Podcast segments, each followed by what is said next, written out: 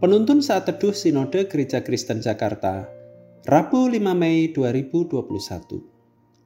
Roh membantu dalam kelemahan. Roma pasal 8 ayat 26 sampai 27.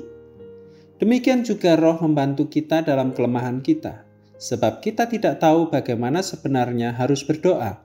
Tetapi roh sendiri berdoa untuk kita kepada Allah dengan keluhan-keluhan yang tidak terucapkan. Dan Allah yang menyelidiki hati nurani mengetahui maksud roh itu, yaitu bahwa ia sesuai dengan kehendak Allah berdoa untuk orang-orang kudus. Anne Miller hampir kehilangan nyawanya pada tahun 1942 setelah menderita keracunan darah yang disebabkan oleh keguguran setelah bersalin. Semua perawatan untuknya tidak membuahkan hasil Seorang pasien di rumah sakit di mana Anne dirawat menceritakan bahwa ada seorang ilmuwan kenalannya sedang meneliti obat baru yang sangat manjur.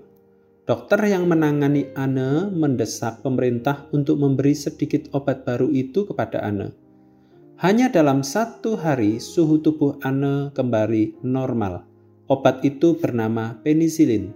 Obat ini telah menyelamatkan nyawa Anne. Firman Tuhan berkata, demikian juga roh membantu kita dalam kelemahan kita. Sebab kita tidak tahu bagaimana sebenarnya harus berdoa, tetapi roh sendiri berdoa untuk kita kepada Allah dengan keluhan-keluhan yang tidak terucapkan. Dan Allah yang menyelidiki hati nurani mengetahui maksud roh itu, yaitu bahwa ia sesuai dengan kehendak Allah berdoa untuk orang-orang kudus.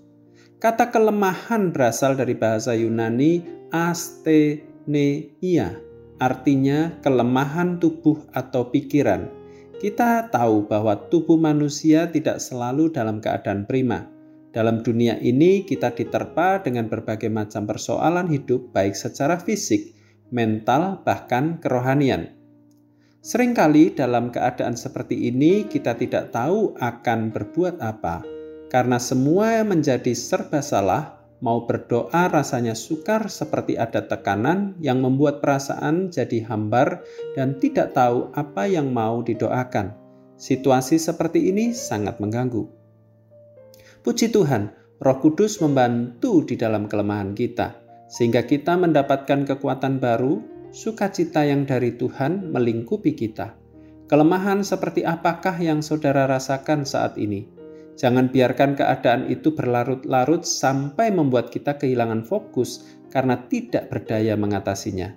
Percayalah Roh Kudus, Allah yang diam di dalam kita, berdoa bagi kita di tengah-tengah banyaknya keluhan yang tidak mampu kita ucapkan di hadapan Allah. Dia akan menyelaraskan hati kita dengan kehendak Allah, sehingga setiap keluhan kita akan kita maknai, sikapi dari maksud dan kehendak Allah yang baik. Bahkan semua keluhan itu akan kita pandang baik karena Roh Kudus menuntun hati kita memandang kepada Kristus Yesus. Allah menguatkan, menghiburkan hati kita. Pada akhirnya kita akan berkata, "Semua baik, semua baik." Siapa yang membuat Anda mampu berkata, "Semua baik, semua baik"? Padahal Anda dalam kelemahan, ya, Dia adalah Roh Kudus yang berdoa bagi Anda. Tuhan Yesus memberkati.